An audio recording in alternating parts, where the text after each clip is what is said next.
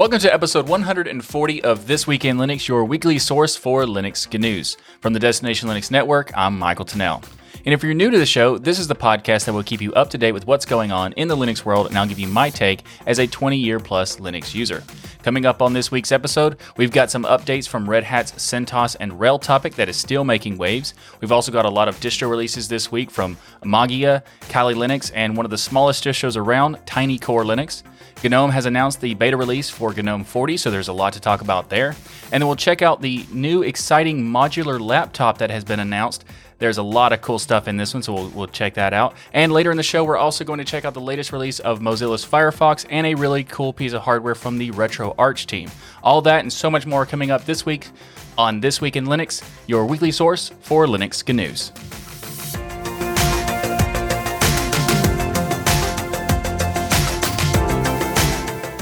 Just real quick before we get into the show, I want to give you a little bit of a quick teaser announcement that we're going to be giving a really big announcement on DL's next episode on 215. That episode will be streamed live tomorrow. So, well, if you, depending on when you watch this, it might even be today because if you're watching the produced version, then there you go. If you're watching live with me right now on Saturday, then uh, tomorrow, in that case, we're going to be doing a big announcement that is related to the entire DLN community. So you don't want to miss that. It's uh, it's very exciting to me. So I, I really want to tell you right now, but we're saving it for DL 215. So be sure to be there on the live stream tomorrow, 1 p.m. Eastern, 1800 UTC, Sunday, the 28th. I couldn't remember what day it was for a second. Now I do. There you go. Up first in the show this week is an update to the Red Hat CentOS topic. A couple of months ago, Red Hat announced it was shifting focus from CentOS Linux, the rebuild of Red Hat Linux Enterprise, aka RHEL, to CentOS Stream. For those who don't know what the difference is, well, CentOS Stream is a continuous delivery mechanism style distro that is upstream to RHEL. However, it is also worth noting that this does not mean rolling release. Uh, this is still a vastly more stable thing than the rolling release style because while it is not a rebuild of RHEL, it is still a critical piece of RHEL and arguably arguably more important to Red Hat now with this new change. Uh, but anyway, now it's understandable that CentOS users were not happy about that. Uh, this threw a pretty significant wrench in their plans, but since then, Red Hat has been releasing a lot of great news related to getting RHEL for free, as in genuine RHEL, not a rebuild. Uh, earlier this year, Red Hat announced uh, the no cost RHEL for small production workloads and for um, customer development teams. And this week's updates to the story is more of the same regarding free RHEL because they are announcing that open source organizations will be able to get RHEL for free for open source infrastructure. If a nonprofit organization, project, standard body, or foundation is engaged with open source, that's how they describe it, you can get a free a RHEL subscription with this program. So, what are the options at this point? Basically, what right now it works like this. Uh, Fedora is for driving the leading edge development and just kind of like a workstation sort of approach. Uh, CentOS streams to test applications and workloads against the next release of RHEL. Then you have RHEL with the free options for the open source infrastructure, for uh, open source communities, projects, foundations, and that sort of stuff. And then you have the small production workloads, which is up to 16 licenses for free, and that's available for genuine RHEL as well. Also, you can you know pay for RHEL, of course, and also you can get one of the uh, rebuild alternatives and we'll get to those in a bit. But right now, I want to give you a quote from the Red Hat Open Source Program Office Manager, uh, Jason Brooks, and he says, Supporting the open source software ecosystem is a core objective for Red Hat. This isn't a need that res- revolves solely around making RHEL and other Red Hat solutions supportable in this landscape. We know that we are part of a larger interdependent ecosystem that we benefit from and which we do our best to foster and support. This support comes in many forms, but often includes helping open source software projects, foundations, and standard bodies access enterprise technologies for development and testing. We frequently provide no cost access to RHEL to these groups, but the process isn't as formalized, consistent, accessible, or transparent as we'd like it to be. With the announcement that we will be shifting our resources to CentOS Stream at the end of 2021, we want to make sure that those organizations engaged with open source have access to RHEL as they build and test the future of open source software. So, as Brooks says, this isn't technically a new thing for them to do. They've been doing this for quite a while, but uh, they're making it much easier to, to, participate in this program, which is fantastic. And with that said, this version of RHEL, though, won't work for all open source development groups at the moment, uh, Brooks goes on to explain We realize this program doesn't cover situations where open source projects are using public CIs or continuous integration infrastructure provided by third parties. This is uh, this and other programs are still being worked on, so we're definitely not yet done expanding RHEL programs to meet community needs and want to hear from you. And they actually provided an email, I'll let you know that you can check the links in the show notes, but I'll also let you know that later on. Uh, but I wanted to get to cover one more thing. The executive director of GNOME and friend of the show, Neil McGovern, uh, has a quote related to this news as well. And he says, as a nonprofit, we rely on donations to help us achieve our goal of a world where everyone is empowered by technology they can trust. RHEL subscriptions are an essential part of this. With full operating system management and security updates, we can concentrate on the services we provide to GNOME users and developers without having to worry about the underlying systems. Red Hat has generously provided these services to GNOME at zero cost for years, and we look forward to continuing our relationship with it for a long time to come. So, this is really good because uh, this is uh, something that people were worried about in terms of the open source nature, but they were clarifying it's not. They're already doing this sort of stuff, but making it more accessible for organizations to be a participant in that is fantastic. Now, in contrast, there are some people who are somewhat negative to this news, of course, such as a Reddit user saying the only reason these changes happen is because of the backlash. However, it is important to note that Red Hat specifically said they would be making these kinds of programs in that CentOS uh, changing announcement. Uh, Mike McGrath from the Red from Red Hat also joined myself and the other hosts of Destination Linux for a candid interview about this announcement the same week it was made. And during that interview, Mike also reiterated that these things were on the way and were going through legal review, so to speak. So it's it's if you're not interested in the free RHEL, um, you can check out the uh, alternatives. But it is worth noting that Red Hat has been in plans to do these sorts of things, and they did announce that they were going to. They just didn't announce what exactly they were doing, and they still have certain stuff that they are working on to improve the uh, options for those who are affected by this change to CentOS. So, let's take a second and talk about the uh, alternatives to RHEL, as in the uh, rebuilds of the for like basically RHEL clones, and and most notably are Alma Linux and Rocky Linux. Alma Linux is already in development and shipping beta versions, and production ready releases should be fairly soon uh, because they they've they've been really quick to release new versions. Uh, Rocky Linux, on the other hand, they haven't announced a roadmap really exactly for when the builds will be available. They've kind of give you an, a rough idea, but there's not as like Alma Linux is is much closer to having a production ready out. Though it is interesting that Rocky Linux recently converted from a community project for to a for-profit business. And then I'm not saying that that's necessarily a problem, but I think it is important for people to know because if they don't want a financial incentive involved in their rebuild of RHEL, well, that changes some stuff for them. So there you go. So, why would someone want free RHEL instead of using one of these rebuild alternatives? Uh, these no cost RHEL subscriptions will naturally be self supported by default, but it provides full access to Red Hat's customer portal, which means the knowledge bases, forums, and also includes what something is really cool, which is the Red Hat Insights program. So, this is a proactive analytics tool, and it is essentially what it does. Is it scans your system for, to, for you to find bugs and vulnerabilities and that sort of stuff and provide an easy way to fix them, which is pretty awesome. Uh, this is one of the reasons I was super excited to try out the free RHEL uh, subscription model because I wanted to play with the Red Hat Insights because just I didn't even know it existed until this whole thing started happening and looking at the fact that I could finally get to be able to use real RHEL when previously that was not an option for me. Uh, but this is very, very cool. Anyway, something else that's worth noting is that Red Hat says that they may also be off, be able to offer no cost support depending on the scope and nature of the organization in this open source infrastructure program. And this will be a game changer for a lot of organizations. It's already really cool that they make it possible for people to have uh, free RHEL for open source organizations, but being able to uh, potentially offer no cost support, that will be a big difference.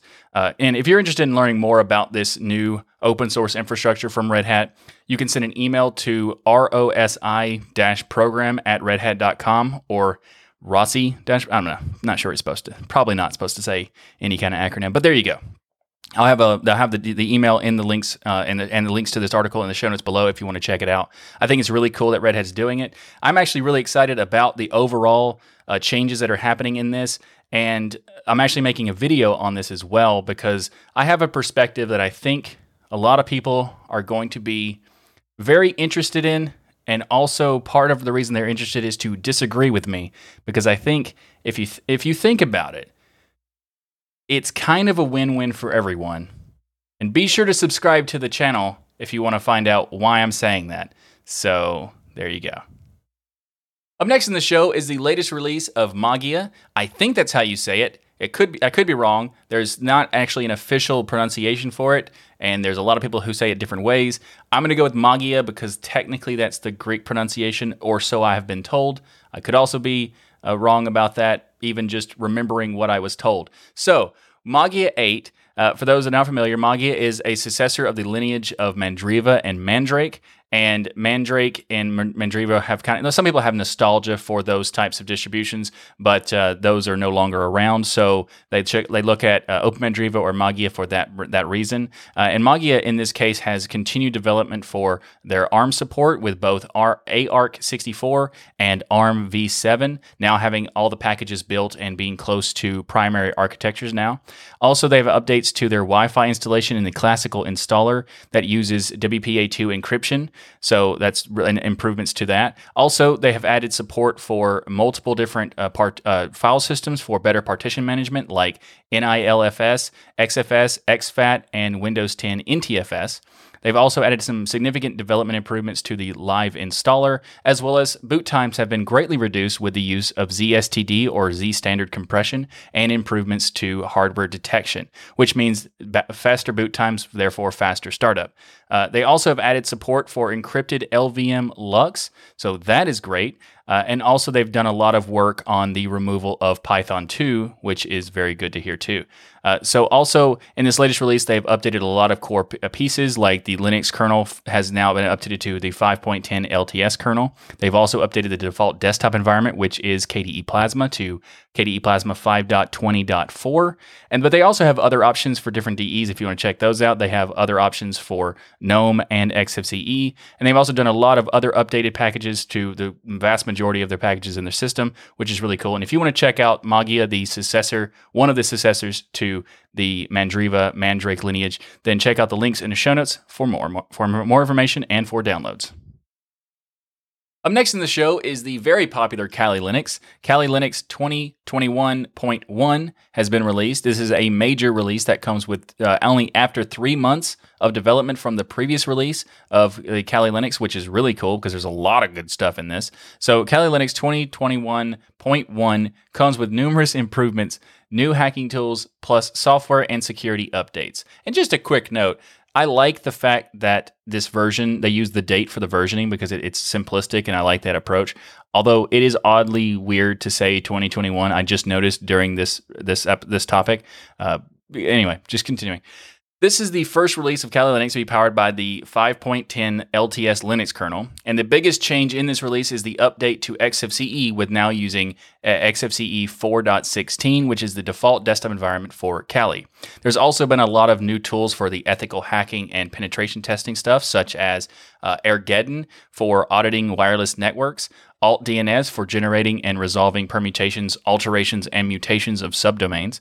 Also, they've added uh, Arjun HTTP Parameter Discovery Suite, as well as a couple of others that I want to talk about, like Chisel, which is a DC, DC, uh, TCP UDP tunnel over HTTP. And also, there's Get All URLs, which is for fetching known URLs from Alien Vault's Open Threat Exchange, the Wayback Machine, and Common Crawl. And also, Get Links or GitLeaks a tool for searching a Git repo's history for secrets and keys, which you if you find those, that's an issue you should probably run on your own Git repository to make sure that you don't have those things accessible. And also one that I just like the name of it. It's for searching secrets in various file, file types, which is really cool, and it's called Dumpster Diver because reasons. I like it. Anyway, there's also a whole lot more of new tools on this latest release. Uh, but before we move on, I just want to take a moment to mention that while Kali Linux is very cool and very useful, uh, I, I feel like I need to address something about it that a lot of people want to use Kali Linux because it seems like a cool distro to use, and it is. It is a good distro, and it is really cool, but it's not really made to be a daily driver. Uh, what I mean is that sure it is able to be a daily driver for people who are penetration test penetration testing professionals but if you're new to linux you should not be using kali. Some people think that kali must be ultra secure and all that because its purpose is kind of the but it but like i don't its purpose is the opposite of that so i don't know why people have that uh interpretation, but it is a common thing I've seen where people who are new to Linux would ask questions about Kali, and kind of the the the average response to that is don't use Kali because if you're very new to Linux, you should not be touching Kali.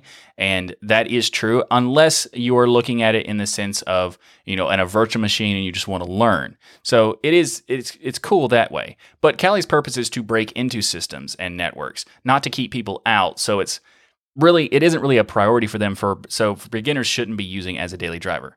Anyway, if you want more information about this latest release, Kali Linux uh, 21 2021.1. Be sure to check out the links in the show notes below. This episode of This Week in Linux is brought to you by DigitalOcean and their app platform. DigitalOcean's app platform service is a solution to build modern cloud native apps. Use a simple, intuitive, and visually rich experience to rapidly build, deploy, manage, and scale apps. It has support, support for multiple programming languages like Node.js, Python, Go, PHP, Ruby, and more. It also has support for static sites, Docker, and container images. And it has high scalability and zero infrastructure management. But what does that mean? Well, you simply point your GitHub or your GitLab repository and let the app platform do all the heavy lifting for you. It handles the infrastructure like app runtimes and dependencies so that you can push the code to production in just a few clicks. It also automatically secures apps by the doing uh, creating, managing, and renewing your SSL certificates, as well as pr- helping protect against DDoS attacks. And it also means that you can run code with little to no customization because the app platform uses cloud native standards and automatically analyzes your code, creates containers, and runs them on Kubernetes clusters. As a listener of the This Week in Linux podcast and a member of the DLN community, you can get started for free, actually better than free because DigitalOcean is giving you a $100 credit when you go to do.co slash DLN. Again, go to do.co slash DLN to get started with your $100 free credit on DigitalOcean's new app platform. And we want to thank DigitalOcean for sponsoring this episode of This Week in Linux. Up next in the show, let's talk about laptops. Most laptops are not made to be serviced by the end user. These days, a lot of laptops excessively use glue to build the hardware. We're looking at you, Apple, and other companies, but definitely you, Apple. In some parts of the world, there are uh, warranty void stickers, even in various places on the on the hardware. That if you break the sticker, they will refuse to cover the laptop under warranty. Now, part of me understands that there's some aspects of people messing with the machine and me- messing it up and therefore avoiding warranty, but there are some places where they put these in an excessive a way where it's kind of like abusing that method because you they're even where you can't even add storage to your computer anymore with some with some, some laptops. Uh, there are com- like companies uh, encouraging users to update and modify the hardware, but they're very few. It's not a very it's not a common trend to say the least. There's not that's not to say that there aren't uh, you know some of them that are making some really cool stuff. Like there are companies that are offering modularity, uh, customization, and repairability, but typically those are based on lower low power ARM processors and cater to a fairly niche market. Uh, but that's where Framework comes in because Framework is has introduced a new laptop, which is a new concept that is very interesting. So the Framework a, a company has preparing to launch a modular laptop that is easily upgradable and repairable with a powerful set of features. It will initially be offering a choice of the 11th gen Intel Core processor, up to 64 gigs of RAM, up to 4 terabytes of SSD storage, and a 13.5 inch display, which comes with a full HD webcam, a 55 watt hour battery, and it will not weigh that much. It's less than 1.3 kilograms. So these specs aren't too shabby, especially for something doing uh, an innovative modular style approach. Though here's where it gets really exciting though.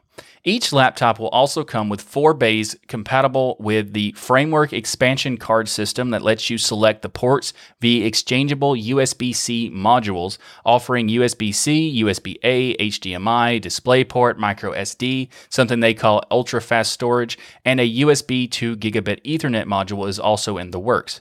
Though this is this is not all of it though. You'll also be able to replace the usual stuff like storage, memory, and Wi-Fi module, but also you'll be able to replace the entire motherboard, the battery, the screen, and the keyboard. So this sounds all amazing, right? Well, this topic is not done yet. There's some even more cool stuff coming. So let's talk about documentation. That I don't think I've ever said those two sentences together of this is really cool and then documentation back to back where it actually makes any sense. But this case, it does. Each part will have a QR code that takes you to the relevant documentation on the company's page. So that is really awesome. Plus, the framework will also release specifications and reference designs for the expansion card system which is fantastic because I mean, when I first read this, I saw the uh, custom expansion card module system that they built, and I looked at it. and go, okay, now there's still kind of be some lock in here, but not not with this because they are releasing it under a permissive license for the spec- specifications and the reference designs, which will let the community design and sell their own expansion cards. Very very cool.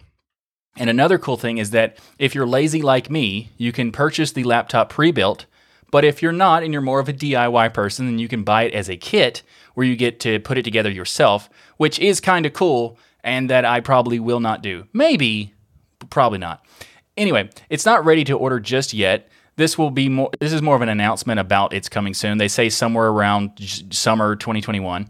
Uh, but you can sign up right now to be notified when orders are available, and you can be uh, rest assured that I definitely did sign up to be notified. Hopefully, I'll get be able to get one in the first batches because I definitely want to try this out because this is a really cool concept. It, it actually, what's re- I've seen it before. I've seen modular laptops before, but never in a nice looking laptop and never in a slick uh, style. It's always these weird, clunky, super thick uh, devices and that sort of stuff. So this is super interesting. Not only is it cool in the modularity aspect, but also it looks nice. It also looks like a like a, just a normal laptop. And these card system, like these cartridges things or whatever they call them, like these are really interesting themselves because being able to make your own or having a company make their own to come, you know, sell different pieces and you could theoretically change pretty much everything based on like they you can change the motherboard, the keyboard, the screen, and all that stuff. Very, very cool. And I can't wait to, you know, get one in my hands and play with it. I'm not much of a hardware person, but this makes me super interesting to interested to play with the hardware. So if you want to learn more about this particular hard, uh, piece of hardware, I'll have a link to the framework blog post related to this laptop in the show notes below. Up next in the show, GNOME has released the beta of GNOME 40. For those who aren't familiar, we've talked about this in a previous episode, and I made a video on my YouTube channel about the big changes coming to GNOME 40. And speaking of YouTube channels, did you know that this channel is also available on Odysee and LBRY? Well, now you do. Links to those in the show notes. Uh, back to GNOME. So, GNOME 40 beta includes the big redesign to the overview of the GNOME shell. Uh, GNOME 40 redesign changes a lot of the overview with the biggest changes in the workspace layout going from vertical navigation to horizontal navigation. That also applies to the app grid as well, uh, but the big change is mostly the workspace part. Uh, so the changes in the orientation of the workspaces is uh, from from vertical to horizontal, and that means that there's the na- navigation workflow is going to be significantly different for uh, this next release. Uh, but it's actually kind of cool because they added touchpad touchpad gestures built in by default, so you can have four finger swipes to activate the overview or switch workspaces, which is a really cool thing. And I wish all DEs had touchpad gestures for that because uh, navigating on a touchpad is not ideal on a laptop. But if you could, you know, a mouse is not so bad. You can do certain things with it that makes it easier, like the scroll wheel and that sort of stuff. But you don't really have that on a touchpad. So the touchpad gestures is fantastic. Uh, but anyway, uh, this is a lot of people excited and also just as many worried about how big the change in the workflow will be.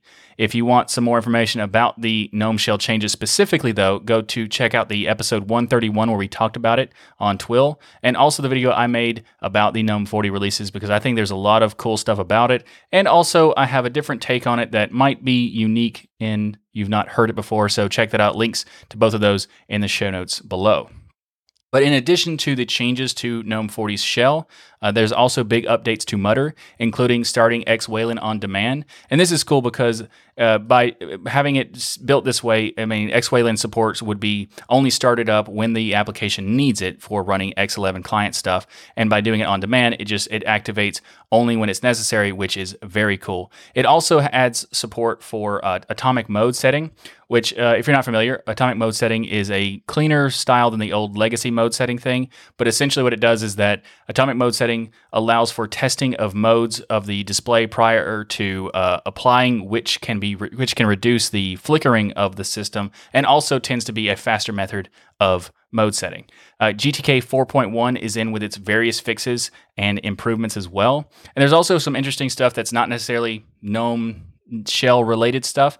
It's also like they have new language features and new APIs for the GJS JavaScript support, and also some improvements to GNOME Calculator, as well as something that is fairly is is really cool because I'm pretty sure this is talking about um, this potential of being able to bring in API uh, web extensions from other browsers. So because it has experimental support for uh, web extensions APIs for uh, other improvements to the GNOME web browser, which is interesting because I'm curious to see how how how that reflect uh, how that reflects words sometimes how that reflects the support potential for porting of web extensions from other browsers. That'd be really cool because one of the things that it's I like uh, GNOME Web, aka Epiphany, for various different reasons, but it is missing a lot of ex- ex- extendability and some add-ons and stuff. And if it had those, would the be able to port? That'd be really, really interesting. So I'm, lo- I'm looking forward to see what that happens.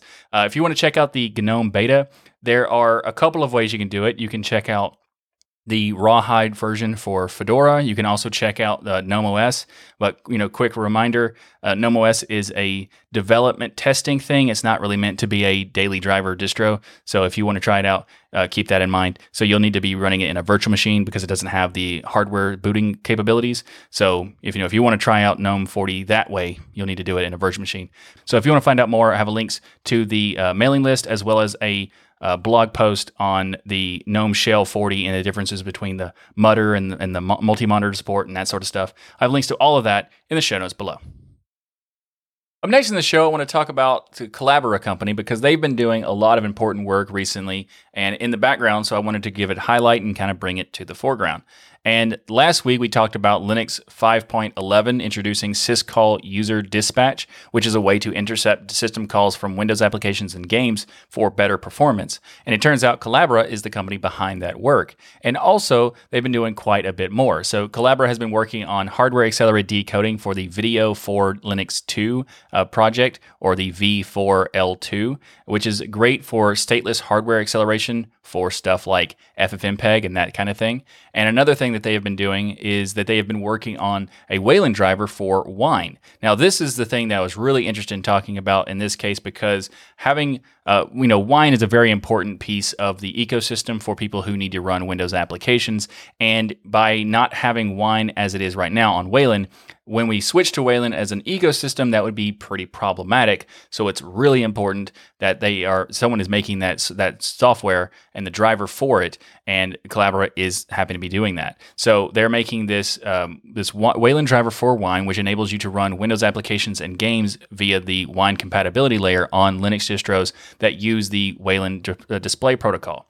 And this all this latest release, they've added some uh, pretty interesting things. They uh, I'll, real quick a quote from the uh, blog post. They say that the focus of this update is to support a number of new features that are useful for applications and games and which also have been considered uh, potential integration pain points for the Wayland driver. And those things are uh, bidirectional copy and paste support from uh, both Wine and Wayland apps, which is very important. Also, the ability to drag and drop items from native Wayland apps to Wine apps.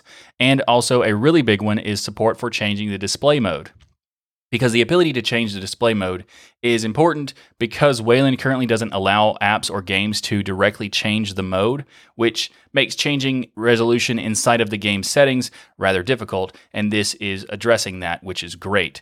So I just wanted to say, you know, quick thanks to Collabora for their work on all the th- these things, and I think there's a lot of companies and organizations that do important work in our ecosystem and community, but they they typically don't let people know about what exactly they're doing, so it's not you know in the forefront and people are not talking about those things and i'm always glad to see when companies take a proactive approach in letting us know because then i can share you share with you uh, the cool stuff that they're doing. So for for projects and companies that are doing a lot of cool stuff in the linux ecosystem but are not getting attention about it maybe it's because people just don't know about it. And if that's the case be sure to send me an email and i will add it to the show in that kind of case. So just a just a thought. If you'd like to learn more about uh, what Collabora is doing and what they're working on, you'll find links in the show notes below.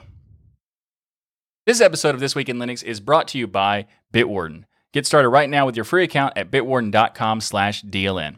Bitwarden is a password manager and it's very important software and it allows you to have peace of mind knowing that your online accounts are secure. And how does it do that? Well, Securing your online accounts is very important because the best security practice for passwords is to have a different password for every account on every website that you sign up to. I mean, there's so many stories that I'm sure uh, everybody who's listening has had at least someone come up to them and tell them that they use the same password for everything and it's just a terrible password and you know that that's that is not a good policy to do. And having a different password for different for every account on every website is basically a necessity at this point. But that's also kind of painful unless you have a tool that makes it easier such as bitwarden. Bitwarden solves this by providing tools that's to store all of your passwords in a secured vault auto generating those passwords for you and even automatically filling in those passwords on login forms so you don't have to. And you can access your data across many types of devices like your web browser, using your mobile apps, desktop applications, or even on the command line. Bitwarden seals and encrypts your private data with end to end encryption before it ever leaves your devices, so you know you are the only person with access to your data. And Bitwarden is the password manager that I use and trust, not only because it has all these great features, but also because it is 100% open source software. Software. That's right, 100% open source, which means the features and security of their infrastructure can be vetted and improved by the community, but they don't just stop there. I mean, they could just stop there. That's awesome in itself, but they also bring in third party security firms to audit their code to make sure it is as secure as possible. And you can get started again by going to bitwarden.com slash DLN and get started for free. But you can also check out their premium account because I think you will definitely want to do that, especially considering it only costs less than a dollar per month. That's right, less than a dollar per month will get you one gigabyte encrypted file storage, two step login with YubiKey, U2F, Duo, Vault Health Reports, Bitwarden Authenticator for temporary one time passwords, priority customer service, and much more. You get all this for just $10 per year. That is less than $1 per month. So make the smart move like many from the community have and go to bitwarden.com slash DLN. That's that you get peace of mind for your passwords and other sensitive data while also supporting a, comp- a company that truly gets open source. Sign up for their $10 per year, less than a dollar a month premium account to let you let them know that you appreciate them supporting open source and also supporting This Week in Linux podcast. Go to bitwarden.com slash DLN to get started. And thanks again to Bitwarden for sponsoring This Week in Linux. Up next in the show is some really cool gaming news from the RetroArch team. Uh, RetroArch have announced the Open Hardware Project, which is a very cool DIY emulation project, which we'll get to in a second. But first, I want to talk about uh, RetroArch having created something called Low Res NX, which they refer to as a fantasy console. What does that mean? Well, it's kind of like an emulator of a retro console that never actually existed. Similar to the Pico 8 virtual machine emulator that emulates the harsh hardware limitations of the video game consoles during the 1980s, in this case, Low Res NX is an emulator for handheld fantasy console. Essentially, you can use this to create your own retro games that are playable via via RetroArch. Uh, and I, I, don't know, I don't know how practical this kind of thing is, but it is very interesting to me. An emulator of a console that doesn't even exist. That's that's awesome. Uh, but let's move on to the next part that I think is going to have a lot of people really excited, and that is the new DIY hardware project that they're working on. Uh, this RetroArch RetroArch team expressed that they have frustrations for the general state of retro gaming scene when it comes to being able to dump and play your own legally bought game cartridges a lot of developers who you know you talk to about the games that they created for these old consoles would tell you to you know dump the you know tell the people to dump their own game cartridges but the solutions for that are not ideal so uh, the RetroArch team is creating the Open Hardware Project, and it's an attempt to shake up this sector of the retro games market. For those who don't know, it is possible to dump the data of a cartridge uh, of an old console, uh, but it's not easy at all. And also, a couple of barriers are the fact that it's very expensive. Uh, the a lot of the hardware that allows you to do it is no longer in production, or the ones that are are always out of stock. It seems. Uh, also, the rights to the different products change hands seemingly often, so that makes it harder to find a place to buy the different uh, devices. So it's just kind of an issue. However, RetroArch and their open hardware project, they've made a proof of concept where they have this adapter essentially for N64 cartridges, where you plug in a cartridge and this adapter connects to a computer with a USB C cable and then maps the contents of the cartridge itself as a mass storage device volume. This means that the EEP ROM, the flash, the ROM, and the SRAM are all mapped as separate files on this mass storage volume. This makes dumping of the cartridge much easier and much more affordable because they're making it like this is a proof of concept, but their goal is to make it uh, available to uh, people in a reasonable price and also not just N64, but other types of cartridges being able to do this sort of thing. But it gets even better though because RetroArch says that they are working on making it not just a data dump tool, but also that you can connect a cartridge to your PC and effectively play it right then through the RetroArch system. So this is very very cool. Uh, I have a lot of retro games that I have uh, I would like to play, but I haven't done so because when I looked at the options in the past, they were just not worth it because they were very expensive, and also trying to like you know find one in stock was quite difficult. So I just you know gave up on it. But this one allows me to actually have these things that I I already own. Like I have a box of all my uh, consoles. That's just all of it. You know, all the games and the and the stuff is all in this one box. And it's a very heavy box, by the way.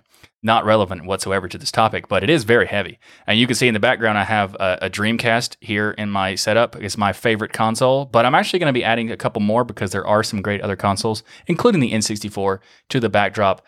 Uh, not necessarily related to this topic, but you know, I think it's kind of cool to have like to show off those consoles because I think they're great and I and I do I am really happy to see that RetroArch is making it easier to play these games, especially the ones that um, you know it, legally speaking, it's hard to you know have these games even if you bought them. It's technically like it's it's a gray area of how you get ROMs, but having something that makes it easy to get the ROMs directly from the cartridge you already own is awesome. So you know hopefully I can convince them to let me be a beta tester. That'd be great. And um, if you'd like to know more about this, you can find links to the blog post about it in the show notes below. Up next in the show, we're going to talk about my preferred browser, which is Mozilla's Firefox. And while I'm not a fan of everything that Mozilla does, Firefox is a very important piece of the open source ecosystem, so I am a big fan of Firefox. So, Firefox is also known for its privacy focus for users, and this release enhances that even more. So, Firefox 86.0 introduces total cookie protection in strict mode, where every website is then bound to its own cookie jar, as it were, to better prevent sites from tracking users site to site. And it also having this added with the network partitioning feature is a very good thing for the privacy defaults, and it improves those quite a bit. Because if you're not familiar, the networking partitioning uh, feature allows you to uh, block certain pieces of different cache, like for example, image cache. So by default, the system is in the background doing this automatically for you. But having this in conjunction with the total cookie protection is fantastic. It's even more privacy focused stuff, which is always great to see. And also, uh, Firefox 86 has added a bunch of new features. So we're going to talk about a few of them. They've added improvements to print, uh, print functionality. They've also added imp- improvements for and pr- stability improvements and also performance improvements for uh, canvas drawing and WebGL drawing to the the GPU process. And also, they have added support for simultaneously watching multiple videos in picture in picture mode. Now, when I originally saw this, I thought, why would you want multiple pictures like this or mo- wait, multiple pictures why would you want multiple videos and side by side like that that doesn't seem very practical and in a conversation on the live stream it was pointed out to me by a patron that the uh, multiple videos thing is quite powerful in when you're not talking about necessarily videos but for example like WebRTC through Jitsi because technically speaking all the videos are, are, are, are feeds that could be popped out with this picture in picture mode and having it simultaneous means that you can pop out the individual videos while also being, not just being limited to one person, which is a really cool f- uh, facet. And there's also some other things that initially did not come to mind, but that's a really good example because you can have you can have stuff pop out with you know being able to have a conversation with people in uh, a pop out windows, but also being able to use your browser still, which is really cool. So there is that. Uh, if you are wanting to be able to do picture in picture with multiple videos, now you can, which is really cool. And if you'd like to check out more of the latest release of Firefox, you'll find a link to the uh, Firefox 86 release notes in the show notes below. Up next in the show, we're going to talk about a major update to one of the smallest, most modular Linux operating systems that has been available for a long time, and it is TinyCore Linux. So, this latest release is TinyCore Linux 12.0. If you're not familiar, TinyCore uses BusyBox userland uh, utilities. It's uh, it also has support for other things like uh, you know glibc and binutils as well, but it's uh, it's BusyBox user uh, userland re- related. Uh, but TinyCore Linux 12.0 introduces a number of new fixes, package updates, updated hardware support, and all sorts of stuff. It has support for 32 bit, 64 bit architectures, as well as Raspberry Pi systems, uh, specifically Raspberry Pi builds. Uh, and also, um, if you're a beginner to uh, TinyCore, I would check out. There's multiple different editions for uh, TinyCore. There's Core, there's Core Plus, and there's a bunch of others. And I would recommend checking out Core Plus because it has a bunch of window managers kind of uh, re- ready to go, like OpenBox, Fluxbox, JWM, IceWM, and etc. So it makes it easier to get started with it. However, uh, it is to keep in mind that Tiny Core is it's called that because it is very, very, very, very, very small and it doesn't have all the all all the bells and whistles of a distribution. It's kind of like trying to be as minimal as possible. Very very small. I think it's like 50 megabytes in the system loaded. Uh, it's really really interesting. And if you want to check out Tiny Core Linux, uh, you'll find links in the show notes below for the latest release of Tiny Core Linux 12.0. Thanks for watching this episode of This Week in Linux. If you like what I do here on the show, please like that smash button and be sure to subscribe. If you'd like support the channel, we have multiple ways to contribute via PayPal, Patreon, sponsors, and many more. You can learn more by going to tuxdigital.com slash contribute. And if you become a patron, you can join me during the live stream in the recording stadium. That's what we call the patron only room. I don't know why, but we do. And there we go. You can join me to discuss things, but like in between topics, we have rangents, which is tangent and rants combined. Sometimes that happens on the stream, so be sure to do that. You can be a part of that as well as contribute to those rangents if you want to by becoming a patron, uh, and also just hang out every week after the show. You can also order the Linux is Everywhere t shirt to support the channel and the show by going to dlnstore.com. This is the shirt that I'm wearing in the video version of the show. And that is a shirt that I designed to convey the message that whether or not uh, Linux is there, whether or not you know Linux is there, it probably is. And that's why it has Tux blended into the background of the shirt. And if you'd like some more podcasting goodness from me, then check out the latest episode of Destination Linux and Hardware Addicts, as I'm a co host of both of those shows on the Destination Linux Network. You can go to destinationlinux.network to check those out. And just a reminder, this show is live every Saturday at 1 p.m. Eastern or 1800 UTC, so join us in the live chat room to discuss all the latest Linux news each week by going to dlnlive.com. Thanks again for watching. I'm Michael Tunnell with the Destination Linux Network, and as always, keep using, learning, and enjoying Linux. And I'll see you next week for your weekly episode. Your weekly episode? No, for your weekly source of Linux good news.